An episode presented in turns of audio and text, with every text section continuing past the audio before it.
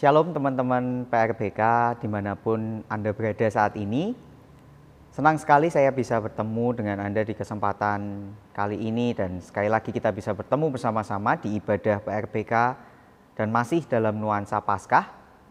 Tema yang akan kita angkat pada kesempatan kali ini kita akan bahas banyak soal peduli dan kepo gitu ya. Eh, teman-teman mungkin akan bingung dengan tema ini atau mungkin teman-teman ah, oke okay, aku sudah mulai tapi kita akan bahas banyak. Nah, tapi sebelumnya kita ajak kita semua untuk kita mau teduhkan hati kita, kita mau berdoa bersama-sama. Kami mengucap syukur Tuhan buat kesempatan pada kali ini kami boleh beribadah bersama-sama meskipun secara online, tapi kami percaya ada sesuatu yang Tuhan mau sampaikan kepada kami melalui pemberitaan firman-Mu dan saat ini berkati hamba-Mu yang akan menyampaikan firman biar setiap apa perkataan yang keluar dari mulut hamba-Mu ini itu semuanya berasal daripada Engkau saja. Dan berkati teman-teman berikan satu konsentrasi fokus supaya kami bisa mendengarkan firman Tuhan dengan baik dan bukan hanya kami mendengarkan tapi kami bisa menjadi pelaku-pelaku firman. Terima kasih di dalam satu nama Tuhan Yesus kami berdoa. Amin.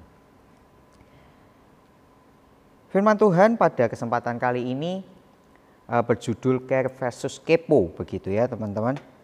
Atau kita membahas banyak soal peduli.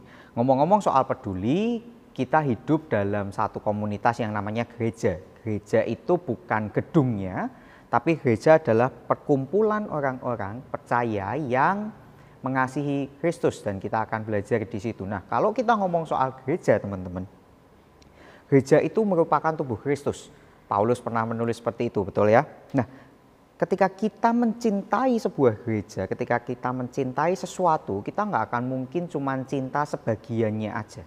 Contoh, kalau Anda mencintai pasangan Anda atau lawan jenis, Anda nggak akan mungkin cuma cinta sama kepalanya aja. Betul ya? Anda nggak akan mungkin cinta sama kakinya aja. Oh, kamu yang dicintai apa? Oh, saya cinta telinganya aja. Nggak mungkin. Anda akan mencintai semua bagiannya sama seperti gereja, ketika Anda mencintai tubuh Kristus, Anda nggak akan mungkin cuma cinta kepalanya aja, tanpa cinta badannya. Artinya kita nggak bisa ngomong kita cinta Tuhan, cinta Yesus, cinta Allah. Kalau kita nggak cinta anggota-anggota tubuhnya, yaitu teman-teman kita yang ada di gereja. Kita harus mulai mencintai, kita harus mulai hmm, melihat dan me mengasihi orang-orang yang ada di sekeliling kita atau teman-teman kita atau minimal eh, teman-teman uh, kita yang ada di komunitas. Kita harus mulai mencintai apa yang Yesus bangun. Yesus sedang membangun sebuah movement. Yesus sedang membangun sebuah komunitas yang sehat yang bisa dikatakan itu anak-anaknya. Nah, teman-teman tahu nggak sih kalau kita ngomong soal cinta, kita ngomong soal kasih, kasih itu dibagi menjadi dua yang betul-betul cinta atau yang satu lagi itu las atau nafsu. Bedanya apa? Bedanya adalah kalau cinta itu tuh mementingkan kepentingan orang lain. Dia nggak apa-apa dirinya berkorban, yang penting kepentingan orang lain bisa dapat. Sedangkan las itu berbeda. Las itu nafsu. Nafsu poinnya adalah bagaimana aku bisa disenangkan walaupun aku harus mengorbankan orang lain. Nah, di situ di situ bedanya cinta dan nafsu, teman-teman. Nah, sering kali kalau kita ngomong soal peduli, peduli itu berhubungan dengan cinta, peduli berhubungan dengan kasih. Masalahnya kalau seandainya kita melakukan hal-hal semacam itu, sebegitu banyaknya cinta itu disalahgunakan sehingga yang awalnya kayaknya cinta atau peduli jadi nggak peduli malah endingnya malah cuma nafsu. Atau mungkin pembahasan kita yaitu kepo. Ada banyak orang yang seolah-olah itu kayaknya peduli tapi ternyata dia cuma kepo. Contoh kalau teman-teman pada main media sosial dan teman-teman tiba-tiba update status misalnya teman-teman pernah kehilangan atau teman-teman merasa sedih dari sekian banyak yang bales status Anda, tidak semuanya peduli, betul ya? Ada yang cuma tanya, udah udah dijawab, terus habis itu diri doang. Ada yang tanya, terus habis itu didiemin aja. Oh, jawabannya gitu doang, nggak ngapa-ngapain. Nah, itu bedanya. Sebegitu banyaknya, se begitu seringnya cinta itu dimanfaatkan sehingga cari yang asli itu susahnya susahnya luar biasa. Nah, hati-hati dengan dengan konsep ini atau area ini. Karena ada banyak orang yang ngaku cinta Tuhan, tapi ternyata mereka hanya melakukan nafsu atau mereka nggak mencintai tubuh Tuhan, mereka hanya kepo bahkan. Nah, teman-teman kita mau buka satu ayat begitu ya di Lukas pasalnya yang ketujuh. Lukas pasalnya yang ketujuh ayat 40 sampai 43. Di sini ada satu kisah yang menarik, judul perikopnya adalah Yesus diurapi perempuan berdosa. Saya bacakan ya. Lukas 7 ayat 40, lalu Yesus berkata kepadanya, Simon, ada yang hendak kukatakan kepadamu. Saud Simon, katakanlah guru, ada dua orang yang berhutang kepada seorang pelepas uang, yang seorang berhutang 500 dinar, yang lain 50. Karena mereka tidak sanggup membayar, maka ia menghapuskan hutang dosa kedua orang itu. Siapakah di antara mereka yang akan terlebih mengasihi dia? Ayat 43 jawab Simon, Aku kira dia yang paling banyak dihapuskan hutangnya. Kata Yesus kepadanya, betul pendapatmu itu. Poinnya di sini, gereja seharusnya jadi tempat di mana kita bisa mengasihi dan kita melatih kepedulian kita. Kenapa?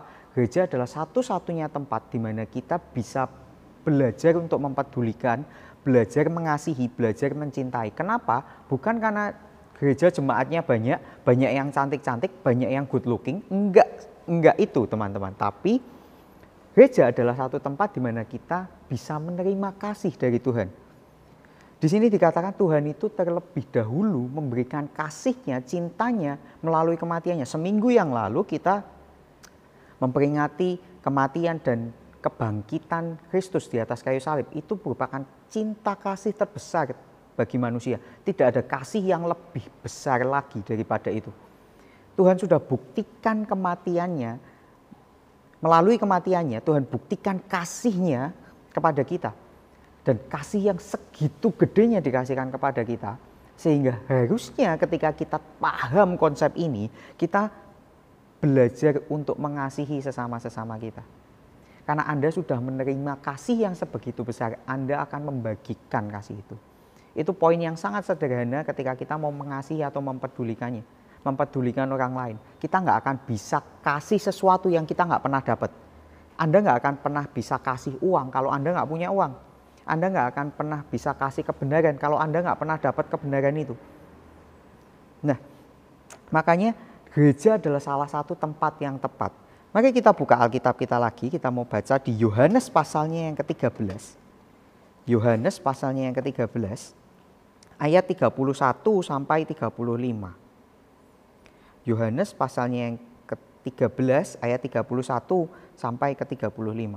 Saya bacakan ya. Sesudah Yudas pergi berkatalah Yesus sekarang anak manusia dipermuliakan dan Allah dipermuliakan di dalam dia. Jikalau Allah dipermuliakan di dalam dia, Allah akan mempermuliakan dia juga di, dalam dirinya dan akan mempermuliakan dia dengan segera. Hai anak-anakku, hanya seketika saja lagi aku ada bersama kamu. Kamu akan mencari aku dan seperti yang telah kukatakan kepada orang orang Yahudi, ke tempat aku pergi tidak mungkin kamu datang demikian pula aku mengatakannya sekarang juga kepada kamu. Ayat 34 nih bagus nih. Poinnya di sini, aku memberikan perintah baru kepada kamu, yaitu supaya kamu saling mengasihi sama seperti aku mengasihi kamu, demikian pula kamu harus saling mengasihi. Dengan demikian, semua orang akan tahu bahwa kamu adalah murid-muridku, kata Yesus, yaitu jikalau kamu saling mengasihi. Kenapa Yesus berikan perintah baru ini? Perintah baru bukan perintah yang sekonyong-konyong ada. Oh, dulu sudah ada hukum Tuhan nih, 10 nih. Habis ini dikasih perintah, oh berarti hukumnya 11. Oh bukan konsep yang seperti itu. Perintah baru itu bukan perintah yang betul-betul baru. Tapi perintah itu adalah perintah yang diupdate teman-teman.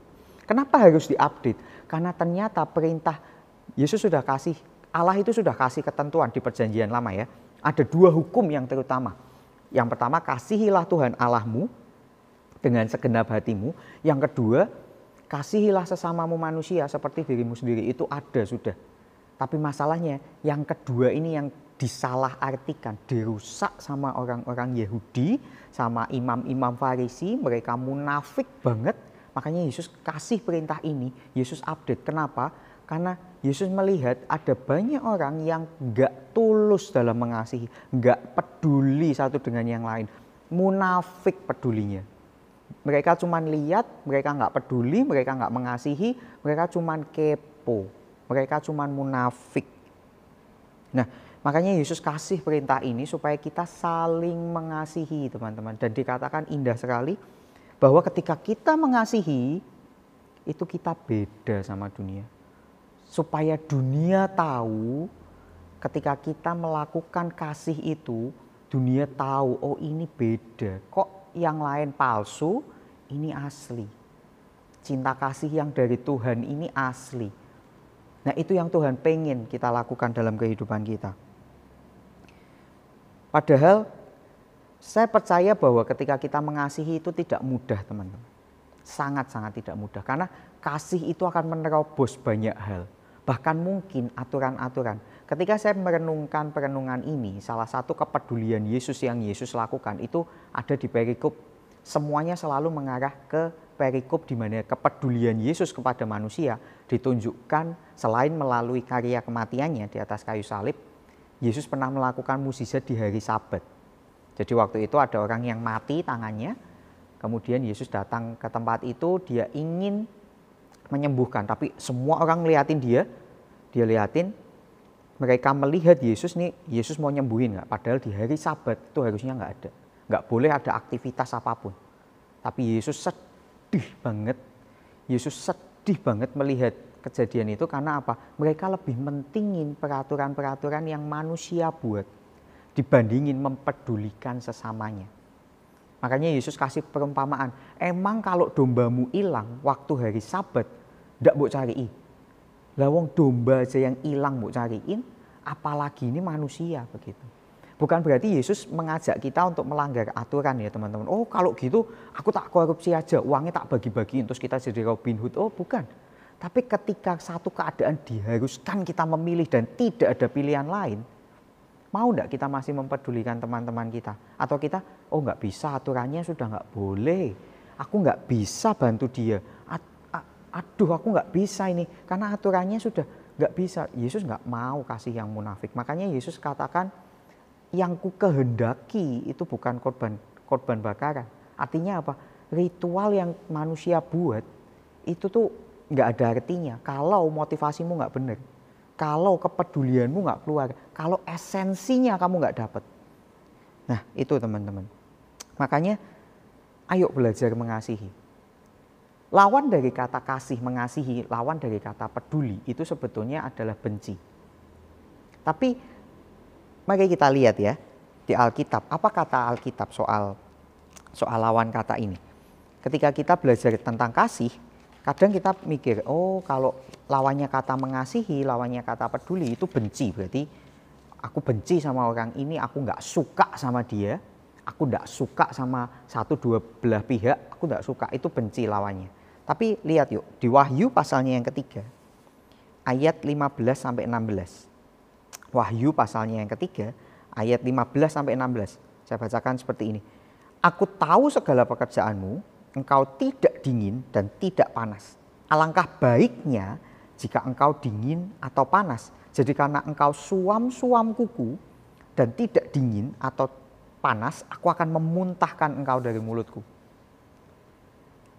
Ini satu ayat yang menarik teman-teman. Ini satu surat di Wahyu kepada jemaat di Laodikia.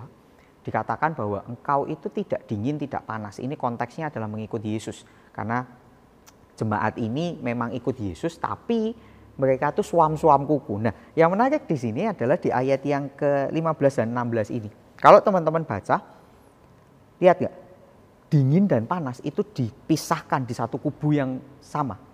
Jadi Tuhan itu memisahkan yang sini dingin dan panas, yang sini suam-suam kuku. Jadi bukan oh ini dingin, ini panas, bukan. Tapi di sini dingin dan panas, di sini suam-suam kuku. Artinya lawan kata lawan kata kasih sebetulnya bukan benci. Karena kalau kita pertimbangkan lagi ya, kalau kita pikirkan lagi teman-teman, ketika kita membenci sesuatu sebetulnya kita tahu apa yang kita cintai. Contoh, kalau Anda nggak suka makan daging, berarti kalau Anda benci makan daging, maka teman-teman Anda akan melihat atau Anda sendiri akan tahu sebetulnya aku cinta sayuran atau vegan. Anda berarti memilih untuk jadi pemakan sayur. Kalau Anda benci sama sayur berarti Anda pemakan daging. Anda akan tahu kalau kita membenci sesuatu, misalnya kalau kita nggak suka sama orang yang telatan, kita benci sama orang yang telat, berarti kita kita itu orangnya on time banget. Kita akan kelihatan apa yang kita cintai banget banget. Betul ya? Makanya lawan kata benci itu bukan lawan kata kasih itu bukan benci, teman-teman. Lawan kata kasih itu suam-suam kuku atau tidak peduli dan itu yang lebih bahaya. Kalau kita suam-suam kuku, kita tuh jadi nggak tahu nih mana yang sebetulnya kita mau kasihi, mana yang enggak. Karena kita ada di tengah-tengah. Kita diomong peduli juga enggak, diomong cuman kepo juga enggak, diomong enggak suka ya ya enggak, tapi diomong peduli juga enggak, di tengah-tengah. Orang yang ada di tengah-tengah itu orang yang cukup bahaya sebetulnya. Contoh ya, kalau seandainya kita ibadah onsite, kita diizinkan ibadah onsite dan saya percaya kita akan ibadah onsite pada nantinya kalau seandainya kita mau masuk ke gedung ini dan Anda berada di tengah-tengah pintu, Anda tidak mau masuk atau Anda tidak ada di luar, itu adalah satu posisi yang nggak jelas sebetulnya. Betul ya? Kalau Anda berada di pintu depan, tapi Anda nggak masuk atau tidak keluar sama sekali, terus Anda berada di tengah. Itu posisi yang nggak jelas. Sebetulnya posisi itu nggak apa-apa, Anda berada di tengah tuh nggak apa-apa. Tapi cuman buat ngecek betulan ada ibadah nggak ini? Betulan sudah mulai belum? Atau jangan-jangan telat? Nggak apa-apa sebetulnya di tengah-tengah. Tapi jangan lama-lama. Anda kepo boleh nggak? Boleh. Anda tanya-tanya keadaan boleh nggak? Boleh. Tapi jangan lama-lama. Habis itu, apa yang membuat peduli dan kepo itu ada bedanya? Peduli Anda harus buat keputusan. Anda harus bikin satu satu decision di mana oke okay, aku mau bantu keputusannya tentu saja harusnya yang membantu bukan yang dibiarkan aja. Itu namanya tetap aja kepo. Kita tanya-tanya tapi kita nggak ngapa-ngapain. Dan itu banyak banget. Ada banyak orang yang cuman tanya-tanya doang yang seolah-olah peduli tapi ketika temennya kena masalah ketika saudaranya kena masalah dia nggak ngapa-ngapain. Dan itu suam-suam kuku. Kalau memang kamu mau tanya tanya aja. Langsung bantu bantu aja. Gitu ya teman-teman. Nah hati-hati Makanya Tuhan pengen banget kita itu bikin beda. Bukan kita yang suam-suam kuku, yang cuman ada di tengah-tengah, yang nggak ngapa-ngapain. Tuhan pengen kita saling mengasihi, karena itulah yang membuat kita beda. Nah, gimana caranya saling mengasihi? Teman-teman bisa baca di 1 Korintus pasalnya yang ke-13 itu soal kasih semua dibahas. Kasih itu sabar, kasih itu ini, ini, ini, ini. Banyak banget teman-teman bisa baca di situ ya. Nah, Yuk kita buka di 1 Korintus pasalnya yang ke-10 tapi. 1 Korintus pasalnya yang ke-10. Teman-teman nanti kalau misalnya baca soal kasih, teman-teman bisa di pasal 13-nya. Karena 13-nya itu banyak sekali pembahasannya. Kita tidak akan bedah satu-satu, tapi kita akan bedah di 1 Korintus pasalnya yang ke-10 ayat 24, teman-teman. Dikatakan seperti ini, janganlah seorang pun yang mencari keuntungannya sendiri, tetapi hendaklah tiap-tiap orang mencari keuntungan orang lain. Apa? Ayat yang out of the box sekali. Janganlah seorang pun mementingkan kepentingannya sendiri, tapi kepentingan orang lain. Wow. Jadi kita itu dihimbau atau Tuhan perintahkan kepada kita untuk kita tidak mencari kepentingan kita sendiri. Bukankah ini konsep kasih yang sangat jelas? Kita pentingkan kepentingan orang lain teman-teman. Lalu di Galatia 6, saya tambahi ayatnya dulu sebelum saya masuk ke poinnya ya. Galatia 6 ayat yang ke-10 dikatakan seperti ini. Galatia 6 ayat yang 10, karena itu selama masih ada kesempatan bagi kita, marilah kita berbuat baik kepada semua orang, tetapi terutama kepada kawan-kawan kita seiman. Dua ayat yang nyambung sekali. Kalau kita mau mengasihi orang lain, artinya kita mau melayani dia. Yesus sudah kasih teladan yang sangat luar biasa ketika dia turun ke dunia ini, dia nggak mau dilayani. Tapi Yesus ngomong, aku mau melayani. Teman-teman, konsep pelayanan adalah seperti ini. Pelayanan itu ada, bukan kayak gini. Kalau seandainya saya masuk di sebuah perusahaan dan saya jadi pimpinan di sana, saya jadi bos di sana, itu bukan konsep pelayanan yang utuh walaupun ketika kita bekerja kita masih tetap bisa melayani, betul ya apa pun yang kita lakukan itu pelayanan kepada Tuhan. Tapi sebetulnya itu bukan konsep utuh pelayanan. Kenapa? Karena ketika saya keluar dari perusahaan itu atau saya nggak jadi pimpinan lagi, banyak orang yang mau menggantikan saya. Di posisi itu, meskipun saya bisa melayani, tapi posisi itu bukan posisi pelayanan yang e, ideal begitu. Kenapa? Karena posisi pelayanan yang banyak orang yang mau dan banyak orang yang mau menggantikan karena mungkin motivasinya oh gajinya gede kayak gini. Itu sebetulnya bukan konsep pelayanan yang utuh. Konsep pelayanan yang sesungguhnya adalah ketika anda melakukan sesuatu karena nggak banyak yang mau di situ.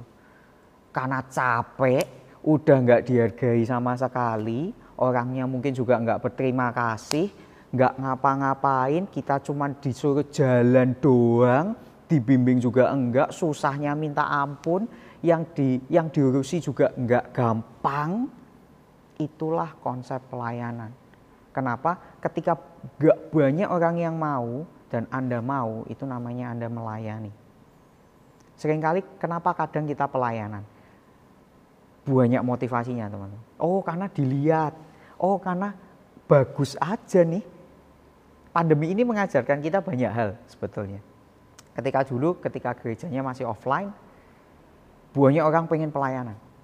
Tapi sekarang ketika mungkin nggak banyak yang lihat, nggak di panggung seperti ini, ibadahnya nggak onsite, kita banyak keterbatasan, nggak banyak yang mau pelayanan. Kenapa? Ah ngapain? Susah, sama seperti mengasihi. Ketika mungkin nggak banyak orang yang lihat, nggak mau kita. Itu bukan konsep pelayanan teman-teman. Pelayanan adalah ketika kita melayani dan ketika tidak ada orang yang mau, kita mau di situ. Lalu bagaimana cara kita mengasihi? Bagaimana cara kita peduli? Kita udah tahu nih, oh kita harus memperdulikan.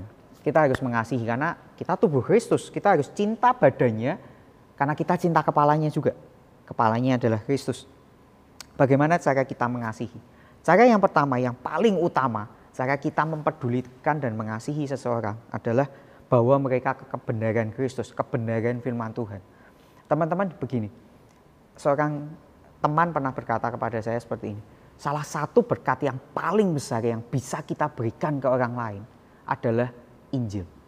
Jadi kalau kita mau berkati orang lain, kita mau berikan sesuatu yang berharga buat orang lain, itu Injil sebetulnya atau kebenaran firman Tuhan. Konsepnya begini, Bukan berarti begini ya, oh kalau gitu temanku pas lapar tak injili aja. Bukan gitu teman-teman. Temanmu ndak makan Alkitab juga, butuh juga. Tapi intinya gini, kita pasti bantu. E, poinnya seperti ini, kalau Injil kebenaran firman Tuhan sudah mau berikan, maka yang lain pasti akan mengikuti. Kalau kita udah tahu kebenaran firman Tuhan dan itu sudah Anda bagikan, maka yang lain-lain itu mengikuti. Entah itu duit, tenaga, teman, telinga, waktu itu pasti juga akan Anda berikan. Karena yang terbesar dan yang terbaik berita keselamatan Injil itu sudah Anda berikan. Nah, kenapa berita keselamatan atau kebenaran firman Tuhan ini penting? Karena begini teman-teman. Kalau kita ketemu sama seseorang, kita itu nggak bisa 24 jam. Harus kita akui, kita nggak bisa 24 jam sama orang itu. Betul ya? Misalnya begini, ada temanmu yang lagi down. Dia bingung mau ngapain.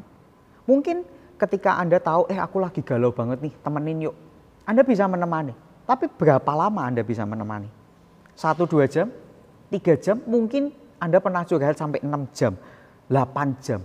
Tapi apakah Anda kuat untuk curhat sama dia 24 jam? Belum tentu. Apakah Anda kuat dua kali, tujuh kali 24 jam berarti seminggu full kamu sama dia? Enggak juga. Nah terus bagaimana? Padahal masalah di dunia ini itu pasti ada terus. Nah makanya kebenaran firman Tuhan ini yang harus kita bagi teman-teman. Kenapa? Karena ketika kita membagi kebenaran firman Tuhan, Roh Kudus yang akan bantu dia untuk self healing juga, untuk dia tahu oh kebenarannya seperti ini. Oh, jadi aku harus melakukan seperti ini. Ada banyak orang cuman peduli-peduli doang. Ketika Yesus ketemu perempuan Samaria, Yesus peduli sama perempuan itu. Tapi ketika Yesus ngobrol one on one sama dia, Yesus nggak berhenti di one on one-nya. Yesus kasih kebenaran firman Tuhannya. Makanya perempuan itu dikatakan adalah perempuan yang bisa menginjili satu kampungnya. Kenapa? Karena ada satu kebenaran yang dikasih. Nah hati-hati teman-teman, kadang kita itu cuma ngasih-ngasih, aku kok ngasih terus yo, tak kasih waktuku, tak kasih tenagaku, sehingga kita capek dengan sendirinya. Kok ini tidak berubah-berubah? Nah pertanyaannya ketika Anda mempedulikan ini, Buk kasih tidak kebenaran firman Tuhan? Temanmu tuh yang Buk pedulikan dapat tidak kebenaran firman Tuhan? Kalau mereka nggak dapat ya selamanya mereka akan muter di situ terus masalahnya tetap sama terus yang yang butuh jodoh butuh jodoh terus yang galau-galau terus. Kenapa? Karena kita nggak dapat kebenaran firman Tuhan ini. Kasih kebenaran firman Tuhan. Selain kasih waktu anda selain kasih uang mungkin selain kasih perasaan selain kasih telinga anda kasih kebenaran firman Tuhan. Karena percayalah hanya Tuhan yang mampu mengubahkan. Kita bisa membantu tapi untuk mengubahkan seseorang kita butuh Tuhan di area itu. Itu yang pertama Bagaimana caranya? Supaya ya kita kasih kebenaran firman Tuhan. Karena konsepnya kita nggak selalu ada buat dia. Dan teman-teman yang dibantu juga teman-teman harus paham. Orang yang membantu teman-teman, mentor teman-teman, leader CG Anda, itu juga manusia. Mereka nggak akan selamanya ada. Mereka akan bantu Anda, tapi nggak akan selamanya. Itu sebabnya kita juga harus belajar. Makanya jangan pernah menggantungkan hidup sama manusia. Gantungkan hidup kita sama Tuhan. Yang kedua, bagaimana cara kita mengasihi ini yang paling paling mudah dan biasanya paling susah tapi adalah yang paling mudah itu adalah membangun komunikasi. Teman-teman tahu enggak? Ingat kisah Babel, menara Babel itu satu poin yang luar biasa. Ketika menara Babel itu dibangun dan Tuhan tidak berkenan dengan itu, satu hal yang Tuhan lakukan itu bukan langsung menghancurkan menaranya, tapi Tuhan kacaukan bahasanya. Kenapa Alkitab mencatat Tuhan kacaukan bahasanya? Karena di poin mengasihi, di poin satu community, satu unity ini kesatuan, hal yang paling utama itu adalah komunikasi. Makanya Tuhan hancurkan komunikasinya dulu. Supaya apa? Supaya mereka yang bersatu untuk motivasi yang salah ini hancur dalam sebuah komunitas, kalau kita mau komunitas kita sehat, kalau kita mau gereja kita sehat, komunikasi kita harus baik. Artinya apa? Yang atas mau mengkomunikasikan, mau tanya sama yang bawah, yang bawah juga mau terbuka sama yang atas. Saya belajar banyak ketika beberapa bulan yang lalu saya berkesempatan untuk mengunjungi satu tempat puskesmas begitu ya. Nah di puskesmas itu uh, saya melihat ada dua tipe pasien teman-teman. Jadi pasien yang pertama itu seorang bapak-bapak dia lagi sakit begitu ditanya sama tenaga kesehatannya, bapak sakitnya apa? Ya pokoknya saya sakit batuk. Ini dulunya nggak sakit. Muter terus jawabannya pokoknya dia bersikukuh bahwa dulu tuh aku sehat. Sekarang sakit dah gitu aja. Pokoknya saya nggak tahu sakitnya kenapa. Pokoknya tiba-tiba sakit dulu dulunya sehat. Tenaga kesehatannya bingung. Ini nggak mungkin karena secara diagnosa ini nggak mungkin sakitnya baru-barusan ternyata setelah dikorek lama banget. Endingnya ternyata dia udah kena sakit itu tuh dari empat bulan yang lalu. Tapi dia nggak nggak ngomong. Dia tutup tutupi dia merasa aku tuh sehat aku tuh sehat. Itu case yang pertama. Case yang kedua adalah saya melihat ada ibu-ibu tua sama dia ngomong aduh aku sakitnya ini kepala aku sakit badanku menggigil aku aku nggak nggak sehat ini aku lagi nggak fit aku nggak enak badannya dan lain sebagainya tenaga kesehatannya tahu, oh ibu gini nih, penanganannya lebih enak. Artinya apa teman-teman? Anda bisa memilih posisi mana Anda saat ini. Ketika mungkin kita punya mentor, ketika mungkin kita punya leader di tempat ini, ketika leadermu tanya, hei apa kabar hari ini? Apa yang Anda jawab? Luar biasa, yes, yes, yes, amin. Enggak, enggak, fine, I'm fine. Kita tutupi semua keadaan kita, sehingga leader kita melihat bahwa oh ya wes fine. Ya nggak tak apa-apain. Atau kalau kita lagi nggak fine kita ngomong kok aku lagi nggak fine? Kerjaanku lagi kayak gini kuliahku lagi kayak gini papaku lagi nggak asik banget mamaku lagi ngamuk terus tiap hari berantem sama papaku aku bingung harus ngapain. Semakin kita menutupi sesuatu semakin kita tutupi keadaan kita penanganan sama kita itu akan semakin minim. Semakin kita terbuka sama sama keadaan kita maka penanganan kita akan semakin tajam itu basic sekali. Sama seperti ketika kita mau ke dokter, ketika kita tanya, ditanya sama dokternya, keluhannya di mana? Enggak kok, dok, saya nggak sakit. Dokter periksa aja sendiri. Mungkin dokternya akan jawab, loh saya tuh bisa memeriksa sendiri, cuman biasanya pasien yang yang nggak nggak ngomong ini dokternya dokter hewan. Betul ya, kalau dokter hewan itu kan pasiennya nggak mungkin ngomong ya, e, ini kaki saya sakit, nggak mungkin. Artinya apa? Kalau kita mau terbuka, penanganan sama kita pasti akan lebih maksimal, teman-teman. Makanya komunikasi itu penting, makanya ngomong itu penting. Yang terakhir, teman-teman. Bagaimana cara kita mengasihi? Kita harus punya empati dan kita harus punya motivasi untuk mengangkat teman kita. Artinya apa? Ketika kita melihat teman kita lagi down, artinya mereka berada di bawah ketika kita punya empati, kita harus tarik mereka ke atas. Dan itu yang Tuhan inginkan, supaya level kita sama. Bukan berarti eh, ketika kita empati cuman empati aja. Coba bayangkan, intinya gini, coba pakailah sepatu mereka. Bukan berarti sini sepatumu untuk keren, bukan. Tapi bayangkan Anda di posisi mereka. Itu cara kita supaya kita punya empati. Bayangkan ketika Anda berada di posisinya mereka Nah kita mau belajar di Lukas pasalnya yang kelima. Lukas pasalnya yang kelima ayat 17. Nah ini betul. Lukas pasalnya yang kelima ayat 17. Itu dikatakan seperti ini. Orang lumpuh yang disembuhkan. Kisahnya yang terkenal banget ketika orang lumpuh dibawa digotong sama empat temannya. Jadi orang lumpuh itu digotong, dibukakan genteng, diturunkan di, di depannya uh, Yesus saat itu. Nah pertanyaannya, ketika kita melakukan itu, ketika teman-temannya melakukan itu, berarti teman-temannya punya satu motivasi. Ketika aku mau tolong temanku yang lumpuh ini, aku mau temanku ini sembuh. Seringkali dalam kehidupan kita, kehidupan kita, kenapa kita nggak bisa peduli sama orang lain? Karena kita nggak mau teman kita naik, betul atau enggak? Ketika kita lihat teman kita sedang kesusahan, alah ngapain tak bantu? Dulu sombong-sombong sih, dah tak kata aja, ndak meh tak bantu, sogo rasa no.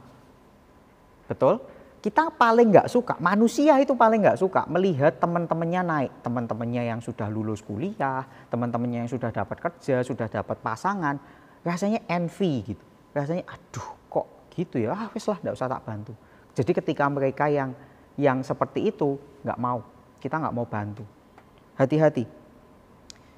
Kalau kita nggak pengen lihat orang lain naik, kalau kita pengen kehidupan kita naik, salah satunya adalah cobalah untuk mengangkat orang lain untuk ikut-ikutan naik. Karena kalau kita menghalangi orang lain naik, ya guess what? Orang lain juga nggak akan suka melihat kita naik. Ketika Anda nggak membantu orang lain atau Anda nggak peduliin orang lain, Anda mungkin bahkan mungkin halangi orang lain untuk naik.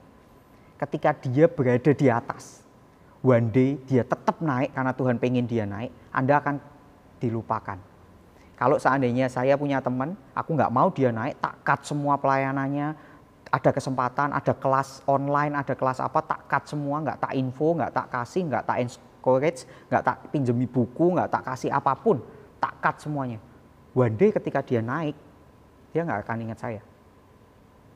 Karena saya nggak ada perannya sama sekali, bahkan saya yang menjegal dia, bahkan saya nggak peduliin sama dia. Tapi beda ketika kita bantu teman-teman kita naik, ketika one day mereka ada di atas, mereka akan ingat kita.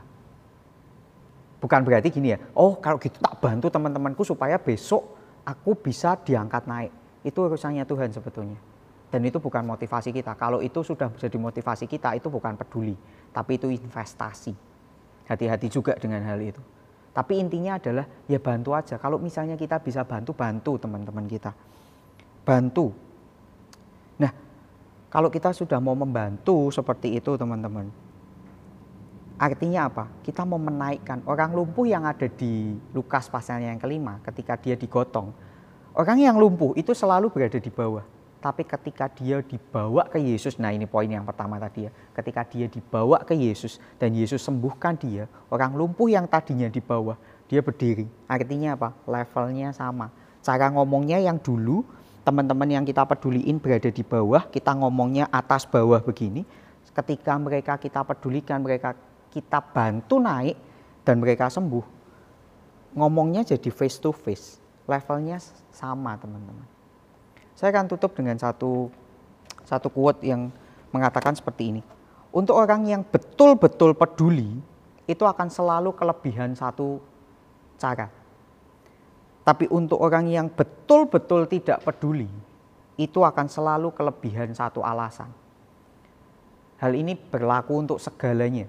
Kalau kita mau mempedulikan orang lain, kita betul-betul cinta, sama orang lain, sama pelayanan, sama kuliah kita, sama pekerjaan kita. Kalau kita betul-betul peduli sama hal itu, akan selalu ada satu cara. Kita pasti mikir, ini tidak bisa, oke ganti ini. Ini tidak bisa, akan selalu kelebihan satu cara. Pokoknya harus bisa. Tapi kalau kita sudah moh, kita sudah acuh tak acuh, aku gak mau peduli lagi sama pelayanan. Akan selalu kelebihan satu alasan. Kita bisa lihat ya, kalau orang sudah nggak peduli sama pelayanan, nggak peduli sama CG, Bu Oya kayak apa pun selalu ada satu alasan. Nggak bisa, aku gini, aku gini. Yuk teman-teman saya ajak kita semua, kita mau peduli, kita mau belajar untuk mengasihi. Nggak cuman kepo, tapi kita belajar peduli sama sama sesama kita. Karena begitulah Tuhan perintahkan untuk kita dan kita jadi beda dengan dunia ini. Yuk mari sama-sama kita berdoa. Kami mengucap syukur Tuhan buat kesempatan pada kali ini kami boleh belajar sesuatu tentang kepedulian, tentang kasih-Mu. Dan saat ini Tuhan kami berdoa untuk teman-teman di PRBK supaya kami bisa mengasihi, kami belajar untuk nggak cuman kepo, tapi kami belajar untuk mengasihi, peduli terhadap tubuhmu, gerejamu, supaya kami bisa menjadi pembeda buat dunia ini. Berkati teman-teman PRBK dalam komunitas, dalam pekerjaannya, dalam pelayanannya, dalam pendidikannya, dalam keluarganya, apa pun yang mereka lakukan, biar mereka menjadi garam dan terang Tuhan. Biar kasihmu terpancar melalui setiap apa yang mereka lakukan. Terima kasih di dalam satu nama Tuhan Yesus kami berdoa. Amin.